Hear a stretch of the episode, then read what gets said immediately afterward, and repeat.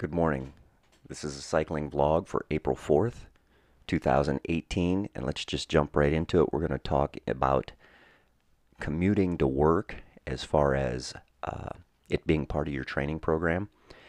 And I recently moved, and it, for the purpose of training, it actually benefited as far as the actual time trials go because I'm about 11 and a half miles from my work. So, um, to work and from work, there's actually within a mile uh, two efforts that are equal to ballpark the, the time trials I do.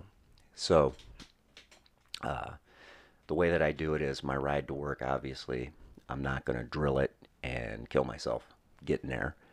But um, on the way home, usually what I do is um, if I want to do like repeat efforts or uh, hill climbs are a good one. Um, about halfway back, there's a place that you can turn off, and there's a pretty decent climb, and you can hit that for as many times as you need.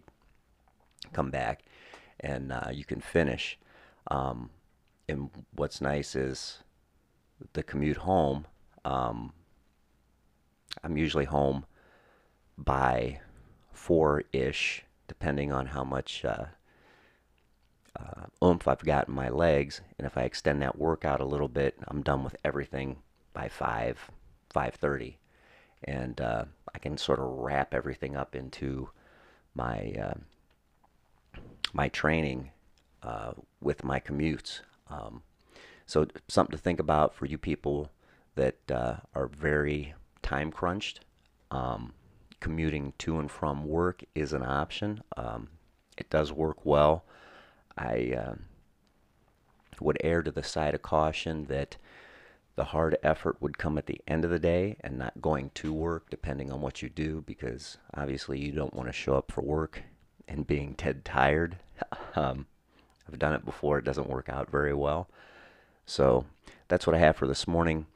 The vlogs are going to drop to uh, Wednesdays, um, once a week, as we start to get into more of a, uh, a training season uh, here in Northeast Ohio. We've we've still had a little bit of snow here at the beginning of April, so um, we should be spending more time riding outside and uh, getting after it. It's the beginning of the season.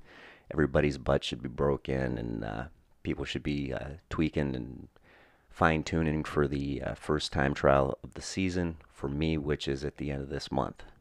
So that's all I got. Um, I'll see you guys next Wednesday. Until next time, stay sharp, keep a tight shot group, and rock on.